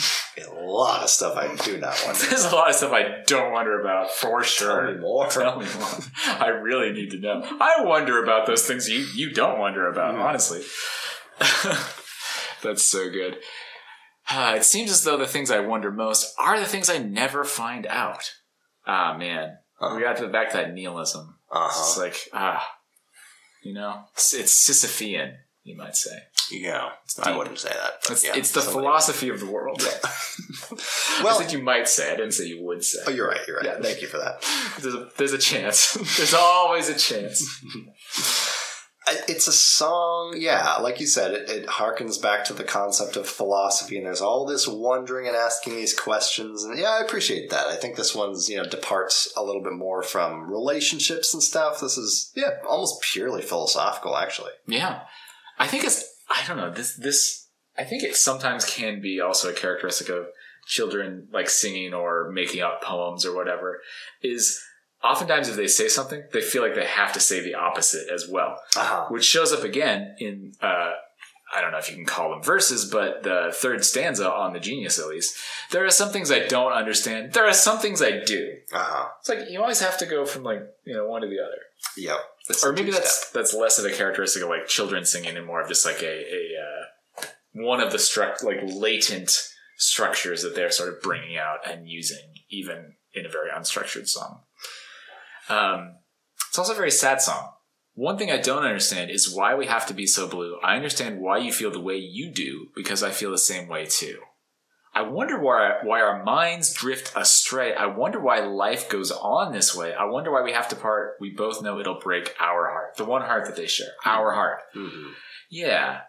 Uh, I don't know. I wonder if if this is teenage, just like angst about romance or something. There's a lot of like leaving me and I'm left behind and I, I'm sad and I wonder why you leave. I mean, not just in this song, but many of the songs. Um, I also wonder if maybe there's some like sublimated or like displaced emotions about parents. I mean, not to like play armchair psychologist too much, but it sounded like the relationship with their dad was maybe uh, a bit fraught, let's say. Sure. So, yeah. or even just like some i don't know i feel like there's there's a natural amount of um i don't know like angst you said and kind of unnamed like light level depression. I feel like this is something i noticed a lot in mm-hmm. myself when i was a kid is that i would just feel sad a lot and not really mm-hmm. know why and like there'd be a lot everything would be right. And i even remember there's a period where like people would frequently ask me like are you okay? Mm-hmm. And i was always like yeah i'm fine i'm Fine. fine I'm just super depressed. I'm just depressed. I've been the depressed for deal? years. It's normal. It's totally normal. I, wonder if all children feel that way, or if it's just ones that grow up in certain environments. It Could be. I, it's hard to. I mean, I, I like to think that it's um, kind of just a normal, like growing up thing. There's times where you're, I don't know, just confused about everything. Things are changing Mm. constantly, and Yeah. sadness. I feel like is, I don't know, melancholy anyway. Yeah, whatever you call it. Um, I think that's pretty normal, but Yeah. I like that this song is kind of touching on that in a way that's like easy to relate to. Yeah. I mean, I, I think there, yeah, is like a certain melancholy inherent to any life. I mean, even if just like, I mean, there's the, in Japanese aesthetics, there's this concept of mono no aware, which is like the sadness of nature or the seasons, hmm. like when hmm.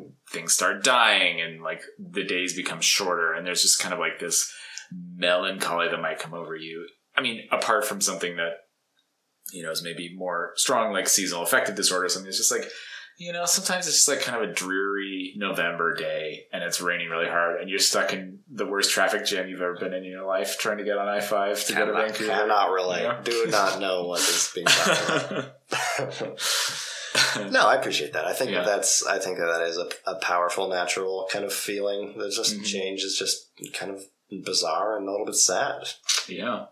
I also Oh God, Oh, I also wondered just like how many pop songs they have heard about this theme of like, oh, you've gone away and now I'm sad. Okay, so this is a good question. This I was going to bring this back to a, a personal thing because, uh, as I mentioned, when I was young, I would I immediately started writing songs, Mhm. And I remember there was at one point a friend I played a song for, and um, when I started kind of writing lyrics, Mhm. and even though I, I did not have a relationship and uh, like um, a romantic relationship with someone until I was in maybe ninth, eighth, eighth grade, eighth or ninth grade, I think. It was ninth grade. I know this. Okay. I believe you were asking me Yeah, for. someone's done their homework.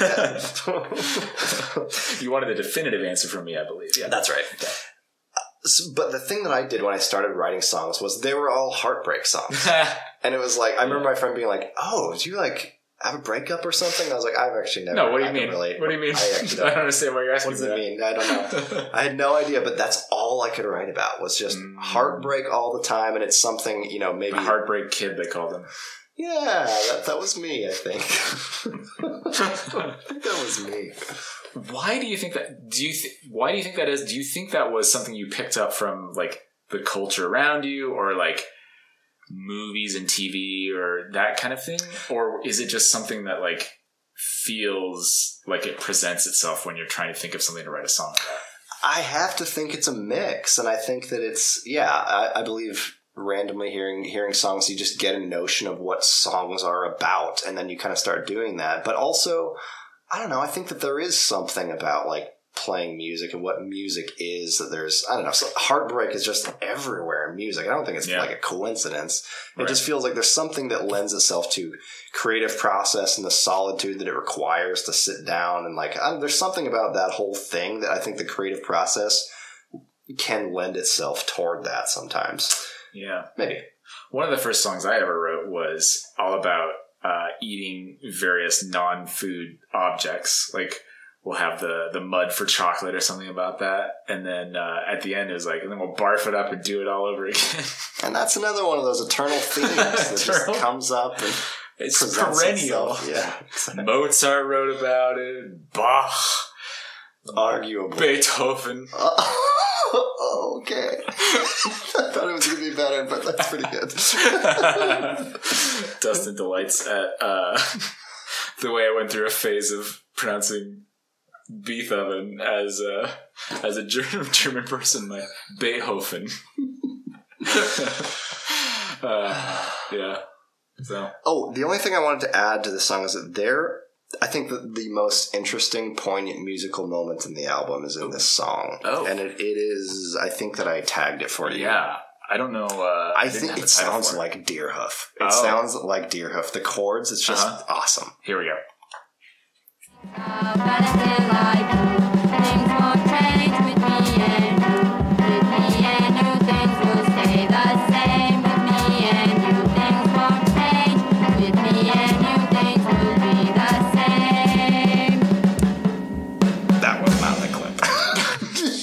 That wasn't bad, though.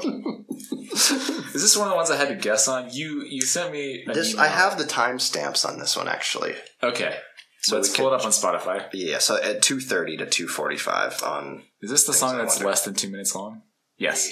This is the song that is less than two minutes long that I had to guess. I was like, let's do I was like, maybe he Oh, meant no. one minute and thirty Oh, seconds instead of two minutes and thirty seconds. Do 137 then. Did we already just do that? I think we might have just done that. Let's do. Yeah, there was one of those I just had to guess on. Wait, this is just It's the same thing. You dummy. oh no. I think you've been. Oh, this is the next song. the, oh, the next It's the song. next song, It's the Sweet next Thing? song. It's the next song. Okay, Yeah, yeah. let's listen to Sweet Thing. Okay, I want I that was one of the two options I considered. Either he had the wrong song that he said, or he was off by a minute, and I chose the wrong one. Okay, let's listen to Sweet Thing.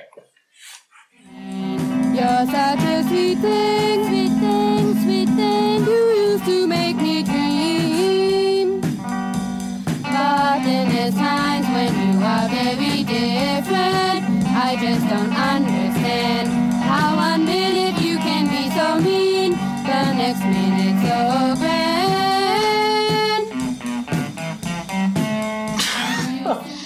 So that, for one thing, the very last line there, the next minute you so grand, that was what I was talking about at the beginning where they go up to that next note. Grand. Mm-hmm. Yeah. What is he doing? Oh, what are they doing? They started, yeah, they started grand and then they go and Yes, like they way fly higher up to that Yeah. next one. It's interesting. Yeah. I I like okay. I like the moments of syncopation in their music, in their in their lyrics, I should say, in their singing, because um, you know, it maybe a lesser musical giant would say, you know, like on the beat, be like, but then there's times when you are very different, you know, just like very regimented. But they have this like sort of syncopation. But then there's times when you are very different. Like they really like do a lot of like squishing things, yeah. and like extending uh, into syncopation and drawing out and there's i mean maybe that's part of why they've been likened to like the the free jazz of like Ornette Coleman or something. Mm, So yeah. Uh, yeah, this is. I mean, this is essentially the exact same song as Pretty the last similar song. as number six. I'm so happy when you're near. You're such a sweet thing, but you can be so mean. You're such a sweet thing, sweet thing, sweet thing. You used to make me dream. Yeah, used to make me happy. Now you make me sad. You've told me many lies. I've never told you one. Ooh, that's an effective moment because they they uh, it's the fake out. It's the non rhyme. ah, Yeah, that's a tactic they don't pl- deploy very often no, because maybe usually once in the album, yeah. yeah, they usually are reaching for the very forced rhyme instead. Um, this feels again very kind of boilerplate. This is what songs are supposed to be about, um, kind of thing. But um, but but we have to find this musical moment I've been talking about For I think years. it's so good. okay, is it two thirty something? It's two thirty.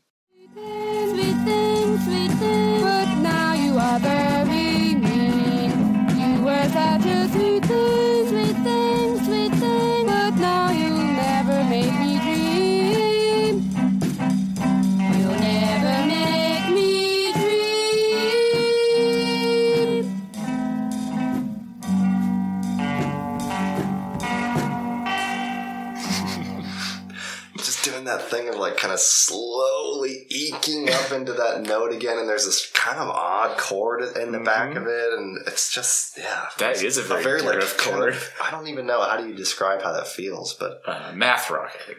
yeah, No. yeah, yeah. The Shaggs invented math rock, everyone. pretty interesting. Pretty interesting. We got to talk about It's Halloween. Let's. Oops, sorry. I did that earlier. I just start playing it in Spotify instead of the sound sample that I already prepared. Here it is.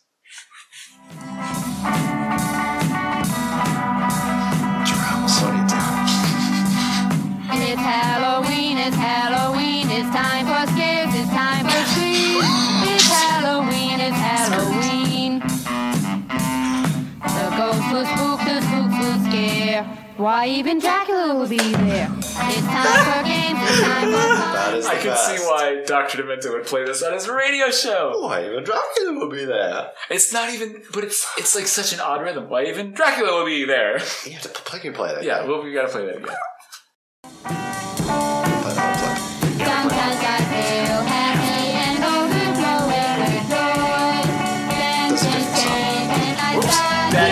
Overflowing with Oh, joy. We're, we're talking about screams. I love that line. The ghosts will spook, the spooks will scare. Oh, that's so funny. You do the math. You do the math.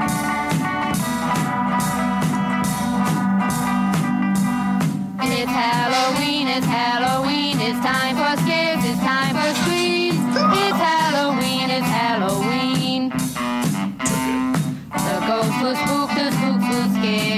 Why even Dracula will be there? It's time even for Dracula will games, be it's time there? for fun. It's like, oh, they just like extend it like that. And then like bit. hitting the tom right after it Yeah. almost feels like a real punch. Yeah, Yeah, it it's so totally is. punchy.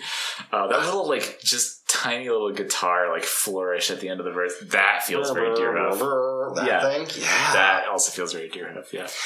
Um, for those of you not familiar with Deerhoof, how to describe? It's like part noise rock, part like math rock, part sh- very poppy melodies, um, and a pretty untrained Japanese woman singing, uh, who I think for a while did not know English very well. They do a cover of "I Don't Want to Set the World on Oh, Fire." This is good. This is good. um, which is probably most um, well known uh, from. It's in Fallout Four. I think it was like used in the in the Made famous by Fallout 4. yeah. Um, so the It's like Ink a Spots song or something, right? uh, the 40s, I think. Even. Oh. So the Ink Spots wrote this song. They have a very like distinctive sound, except that part. I don't want to set the world on fire. That's so cool. It's really good. I just want to start a flame in your heart. And then Deerhoof does a, a cover of it. Actually, I think a year or so after Fallout 4 is released, like somewhere around that time. I don't know if they are video gamers, but uh, they do something very interesting with that song.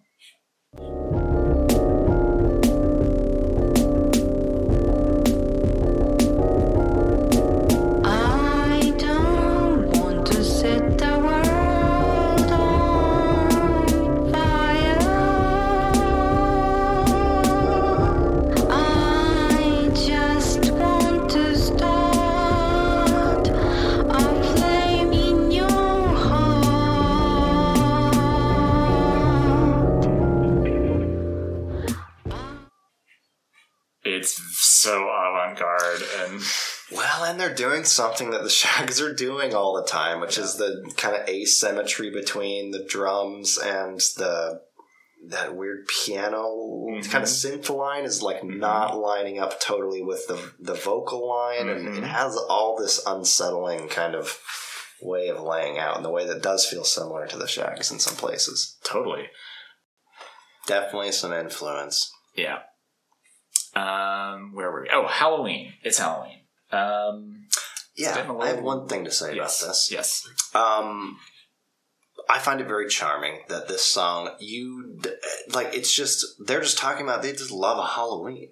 like I don't know, I feel like the the conversation around subtext and mood and all this around like lyrics and songs is, Mhm. um, yeah, usually easy to talk about. What this is one that's just truly about kids liking Halloween and like Mhm. this, just this time for scares, it's time for screams, and Mhm. I just find that so interesting and like kind of refreshing. Where it's like, oh, there's just a song about loving Halloween, Yeah. right? It's fun. It's fun. Hey, let's all have some fun because it's Halloween. There are tr- well, Yeah, that's. There are witches, goblins, vampires, devils, Frankensteins, and zombies. Those guys That's, we know. Those guys we know. I love that it's Frankenstein's plural.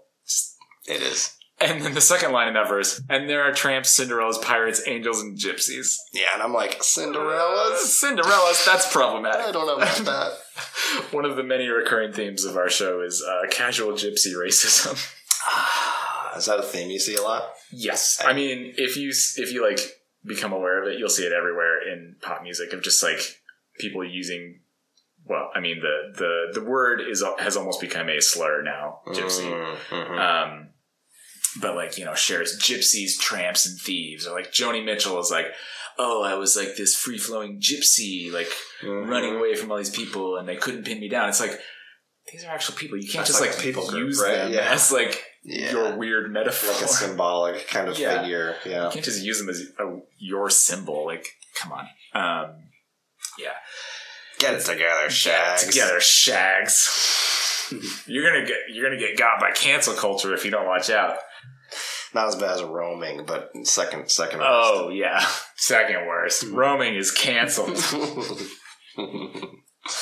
uh, it's getting a bit late. Do you want to? What What of the three remaining songs do you want to about? We got "Why Do I Feel," "What Should I Do," and we have a. We have to talk about "We Have a City." well, we have to go right to that. okay, well uh, we have to skip the other two. "Why Do I Feel," "What Should I Do?" They're question songs. Another question. Yeah, questions, but they're both answered by "We Have a Savior." Mhm. Look up to the sky.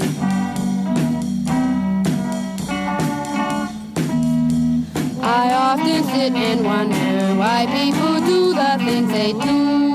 And I can't understand, no, I can't understand why they don't have faith in the Lord like I do. So, So it's you know what this is? I keep referencing ICP. This is a we're not sorry that we tricked you moment. mm, Um, mm. For those of us who, who lived through the ICP uh, season two and made it to whatever episode that was, there was a point at which ICP revealed themselves that they were Christians and had been the whole time. that is a grand reveal. and that the their entire like overarching mythology, the Joker's cards, was all about God and coming to God. And they literally sing, "We're not sorry that we tricked you." What a strange trick. what a strange trick! And also, especially considering that they don't really stick to it that much. Yeah. It's not like they start, you know, making CCM after that. It's just like they keep doing basically the same thing for Hmm. multiple decades afterwards. Hmm. and God doesn't really come up that much anymore. It's just like they make this grand pronouncement: "We're secret Christians. All of this has been Christianity designed to make you become a Christian, and we're not even sorry that we tricked you." Not even sorry. At least That's how sorry. bad it is. Wow. Oh my God. yeah. So this is that's what this is. We have a savior. It's the philosophy of the world. It all comes to a point and a summation here. Why does the world go unholy? Let's set aside the grammar for a second. Why does everyone fight more and more? Don't they know we have a savior? All we have to do is believe and pray. Just setting aside any concept of rhyming or anything. Why must we go unheathen? I don't know if that's right. I don't know why we do that. I don't know if that's the correct transcription on the genius. Why does anyone have to run? Well, some of us do it for exercise, the Shaggs. Don't they know we have a savior? Just look up toward the sky. Is that where that guy is? If I look up, will I see that guy? I think so. I often sit and wonder why people do the things they do, and I can't understand it. No, I can't understand why they don't have faith in the Lord like I do. Well, and similarly, this is something that doesn't come up until this song. Yes. It has a little bit all of a sudden, what are parents uh, or who are parents Yeah. kind of a vibe to. what are parents? What? What? What even are they?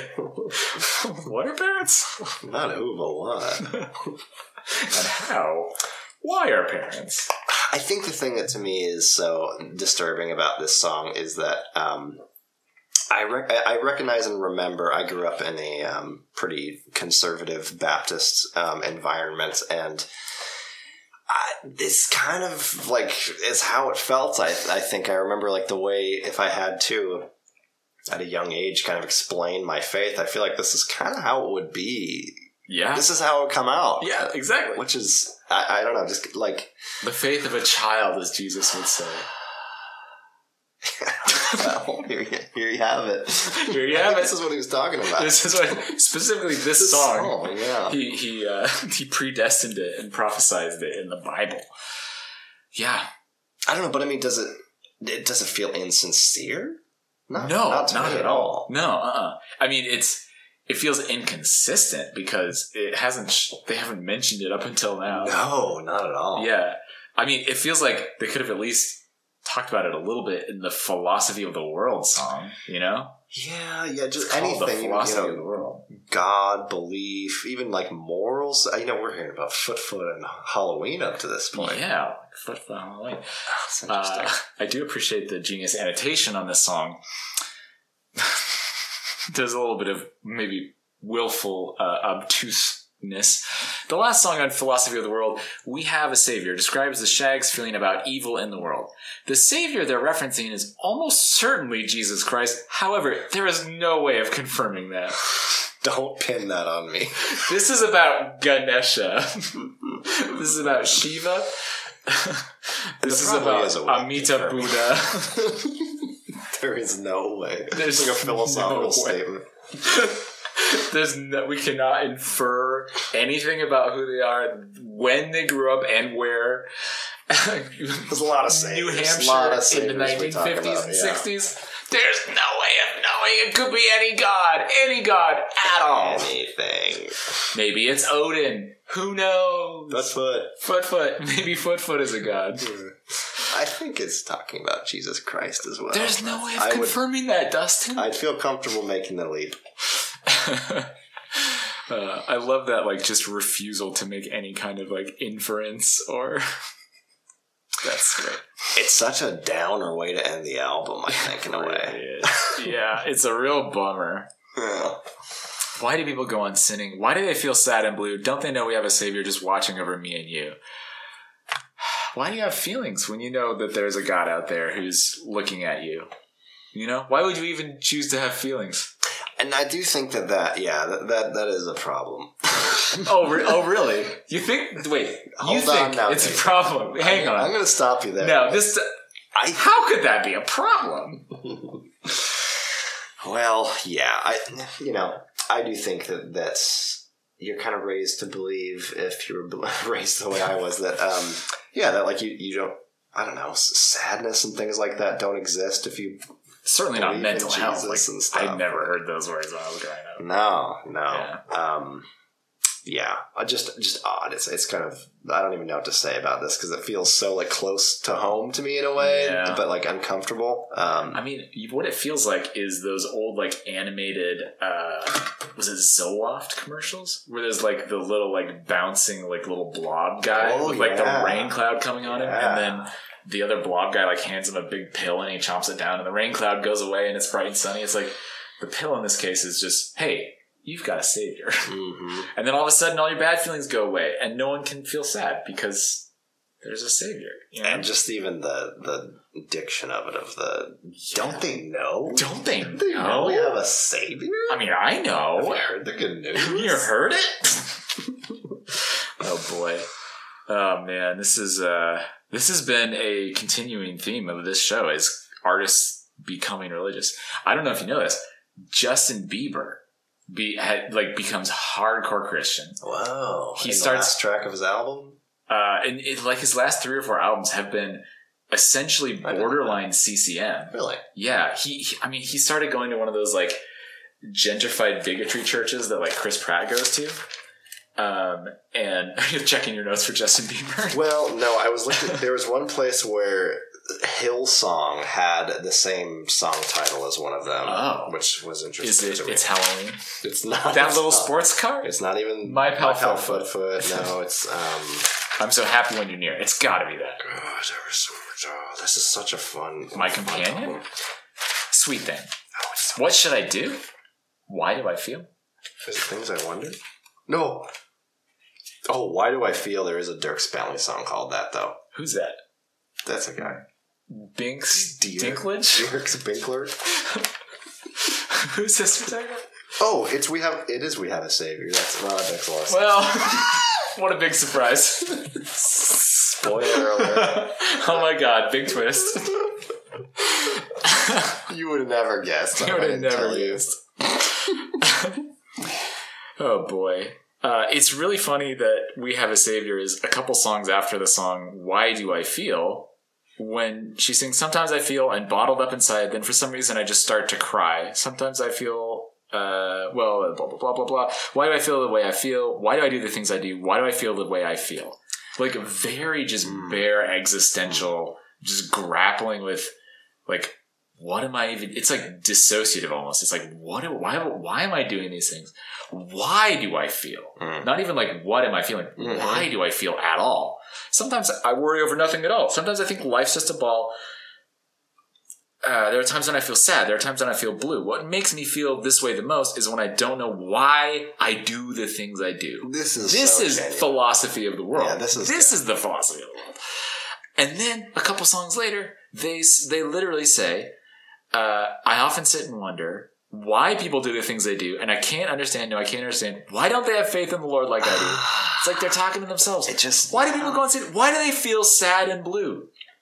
Girl, you were just feeling sad and blue a couple songs ago. Mm, well, and it feels like it's one of those like really weird feeling things. Like uh, Cognitive dissonance. yes, Yeah. so it's um Little Women. Have you seen this either movie or watched watched I mean, the book? I read I, the movie. I watched the book, like the '90s book version of it, many years ago. I watched it for hours. It didn't go It didn't go anywhere. Just sat there.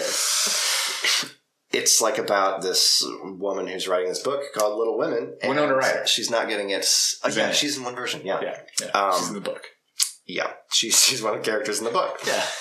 She at one point she's having trouble getting it published, and the publisher says, "We'll only sell this novel if you ha- if you marry off the main character." And she's like, "I don't even want to get married. I don't want the character to get married. I hate that. It's stupid."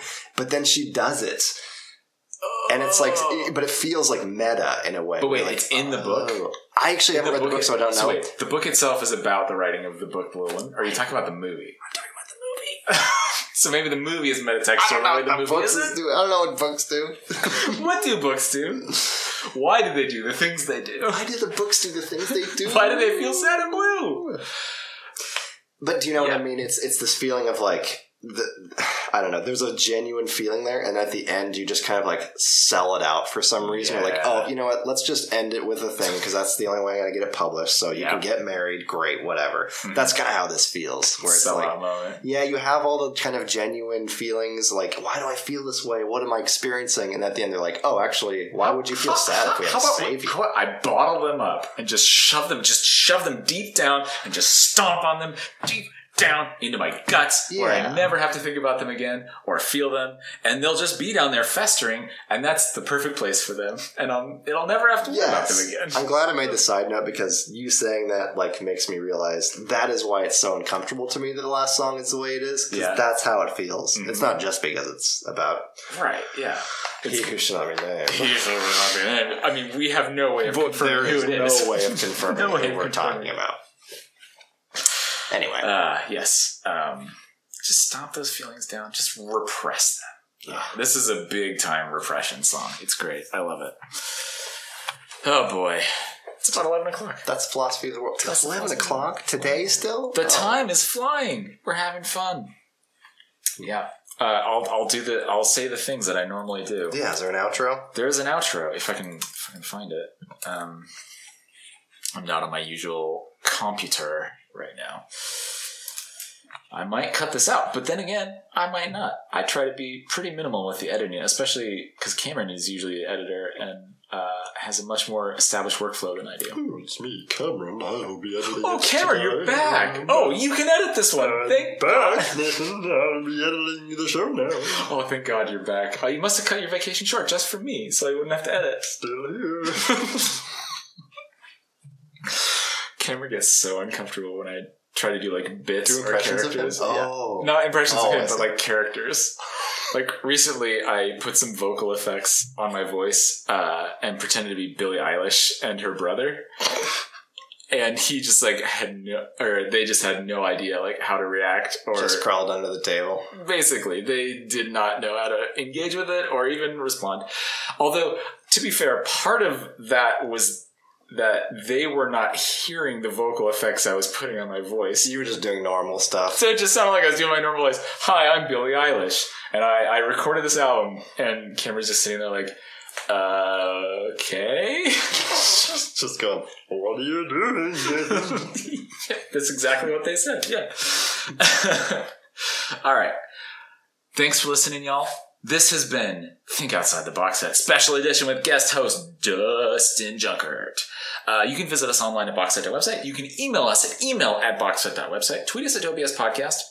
Uh, you can also go to our Discord, which I've recently uh, become back on and started participating in again because of being able to handle some of my mental states a little bit better these days. Um, so check that out. We in the future are going to be trying to uh, re- or uh, stream some of the episode recordings live, so you can see our the videos of our faces saying the the literal words that you can hear.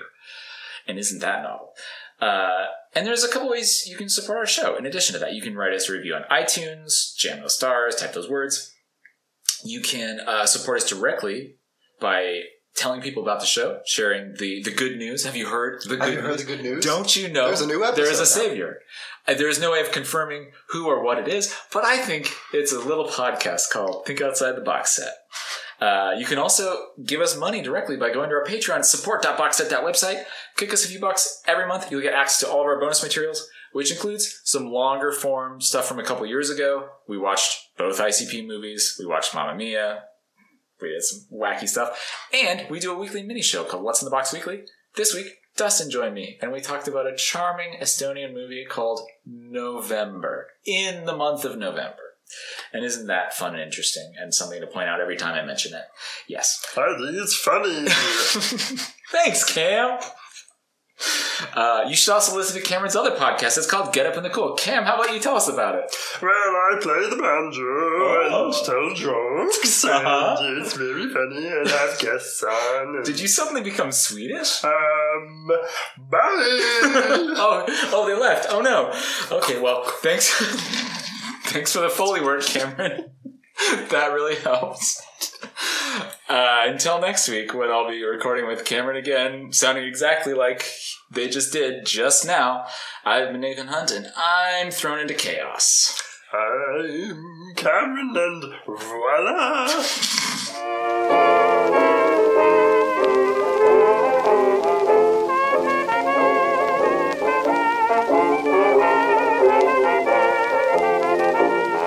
It's like a Mr. Bean voice, but it's like also 20% Swedish. You're Teddy. Oh, Teddy. Oh, Teddy. You what? You did it. You were a big beanhead. You're a big beanhead. I was right? a beanhead. Yeah. Big bean. This is fun. Christmas socks. I think that's one of the things he says. Teddy. Yeah. Christmas. Socks. Yeah.